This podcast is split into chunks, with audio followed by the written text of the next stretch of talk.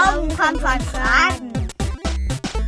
Der Kinderwissenspodcast mit Judith und dem elektrischen Mönch. Hallo und herzlich willkommen zum neuen Kinderwissenspodcast Glauben kommt von Fragen. Das ist heute die allererste Folge. Ich bin Judith und arbeite für das Bistum Osnabrück. Das gehört zur katholischen Kirche in Deutschland. Und ich habe mein Büro hier direkt am Dom in Osnabrück. Vielleicht wart ihr ja auch schon mal da. In diesem Podcast werden euch ganz viele Fragen beantwortet zum Thema Gott oder Religion, Fragen zur Bibel und zu Jesus, Fragen zu christlichen Traditionen und Festen sowie Weihnachten und Ostern und auch spezielle Fragen, auf die ihr vielleicht noch keine Antwort gefunden habt. Die werde aber nicht ich beantworten, sondern jemand, der das viel besser kann, nämlich mein Kumpel. Das ist der elektrische Mönch. Den kann ich hier in meinem Büro jederzeit von meinem PC aus anrufen. Und dann kann ich ihm so viele Fragen stellen, wie ich möchte. Das Gute daran ist, der lacht mich nie aus. Und wenn ich ihn etwas frage, dann hat er meistens eine echt gute Antwort für mich. Und weil ich das so praktisch finde, würde ich euch gerne in diesem Podcast die Möglichkeit geben, mir eure Fragen zu schicken. Am besten als Sprachnachricht. Und die können wir dann gemeinsam dem elektrischen Mönch stellen. Am Ende des Podcasts erkläre ich euch, wie ihr das genau machen könnt. In den kommenden vier Podcast-Folgen werde ich dem elektrischen Mönch dann Fragen zum Thema Advent und Weihnachten stellen. Die Folgen sollen dann jeweils an den Adventssonntagen und am Tag vor Heiligabend, also am 23. Dezember, veröffentlicht werden. Aber jetzt habe ich echt viel geredet.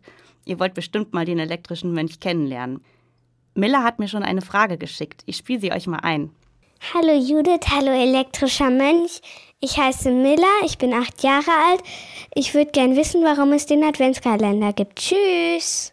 Gute Frage, Miller. Ich vermute mal, dass es den Adventskalender gibt, um sich die Zeit bis Weihnachten zu verkürzen. Zumindest für mich dauert der Dezember ja eine gefühlte Ewigkeit. Euch geht's bestimmt auch so. Aber genau weiß ich das eben nicht. Deswegen fragen wir jetzt mal direkt den Experten, den elektrischen Mönch. Dazu setze ich mich jetzt an meinen PC und klicke mal mein geheimes Terminal an. Moment.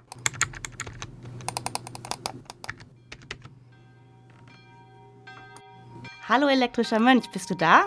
Ich bin da. Schön. Wir sind heute nicht ganz allein, uns hören ein paar Kinder zu.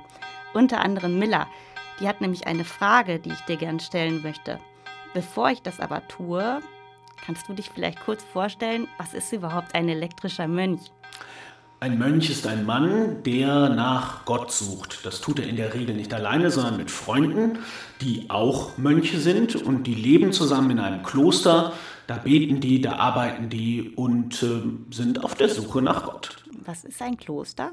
Ein Kloster ist ein Haus, in dem sich Nonnen befinden oder, wenn es Männer sind, eben Mönche und ein Ort, wo man gut beten und nach Gott suchen kann. Und was machst du da sonst so? Hast du da auch einen Job oder so?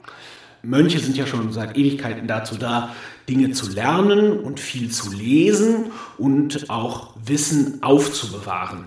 Deswegen hat eigentlich jedes Kloster eine große Bücherei. Früher im Mittelalter waren Klöster sogar die einzigen Orte, die viele Bücher hatten. Und ich bin sehr gerne in unserer digitalen Bücherei unterwegs und versuche mehr über die Dinge zu lernen, die es so zu lernen gibt im Bereich von Glauben und Religion. Aha, also wenn du so viel liest, dann wirst du bestimmt auch Millers Frage beantworten können. Die hat sie mir nämlich geschickt. Ich spiele sie dir mal vor. Ich würde gern wissen, warum es den Adventskalender gibt. Ich weiß es nicht. Weißt du es?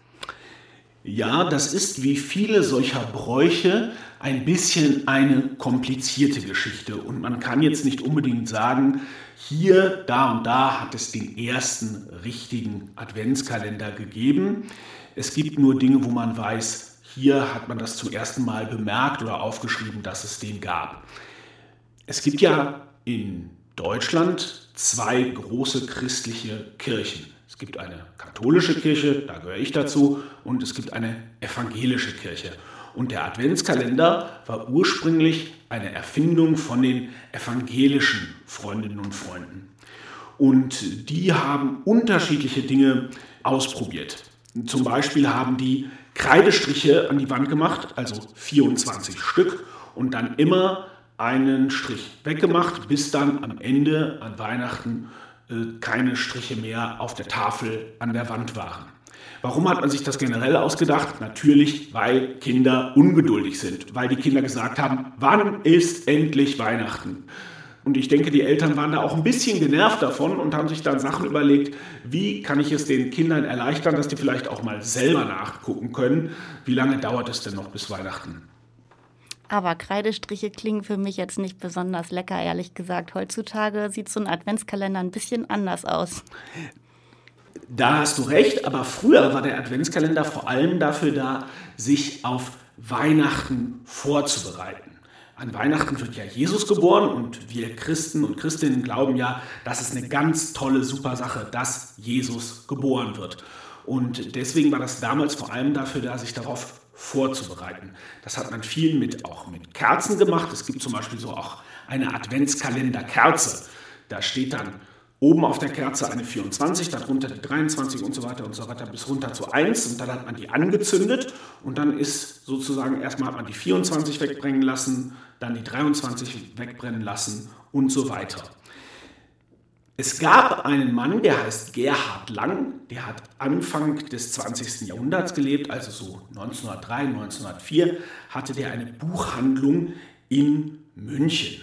Und dem hat seine Mutter, so heißt die Sage, einen Adventskalender gebaut, tatsächlich mit etwas zu essen, mit Baiser-Gebäck, was sie an ein Tuch aufgenäht hat. Und er konnte sich dann immer ein Gebäck wegnehmen und dann auch so merken, ne, es wird immer weniger, wir kommen immer näher an Weihnachten heran. Der fand das so toll, dass er sich überlegt hat, was kann man denn da noch Schönes machen? Und der hat den ersten richtigen gedruckten Adventskalender gemacht, allerdings ohne etwas zu essen, sondern mit leeren Feldern. Und der hat dann Sammelkarten, kennt ihr vielleicht von Panini-Bildern oder so. Also der hat Sammelkarten ausgegeben und die erste konnte man dann in Feld 1 kleben, in Feld 2 und am Ende, am 24. Dezember, hatte man dann den ganzen Kalender vollgeklebt. Das mit dem Essen und der Schokolade, das kam erst viel später. Den ersten Schokoladen-Adventskalender gab es 1958 im Laden zu kaufen. Oh, da haben wir aber eine Menge gelernt heute. Ich fasse mal kurz zusammen. Den Adventskalender gibt es schon echt lange, viel länger, als wir alle denken können. Und zwar am Anfang bestand der aus Kreidestrichen. Das klingt nicht so besonders lecker, aber er wurde immer leckerer und spätestens seit den 1950er Jahren gab es den dann in unserer heutigen Version sozusagen mit Schokolade, sodass er uns allen schmeckt. Vielen Dank, elektrischer Mönch. Hast du eigentlich selber auch einen Adventskalender? Wir warten natürlich im Kloster auch in der Adventszeit ganz besonders auf Weihnachten, aber wir machen sowas immer mit schönen Texten und so weiter. Ein Adventskalender, der aus Texten besteht.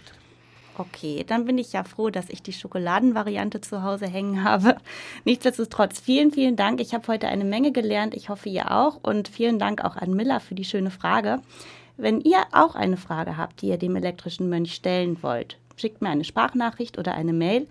Alle Infos dazu findet ihr in den Show Notes, also in der Beschreibung zu diesem Podcast oder auf der Internetseite bistum-osnabrück.de-podcast.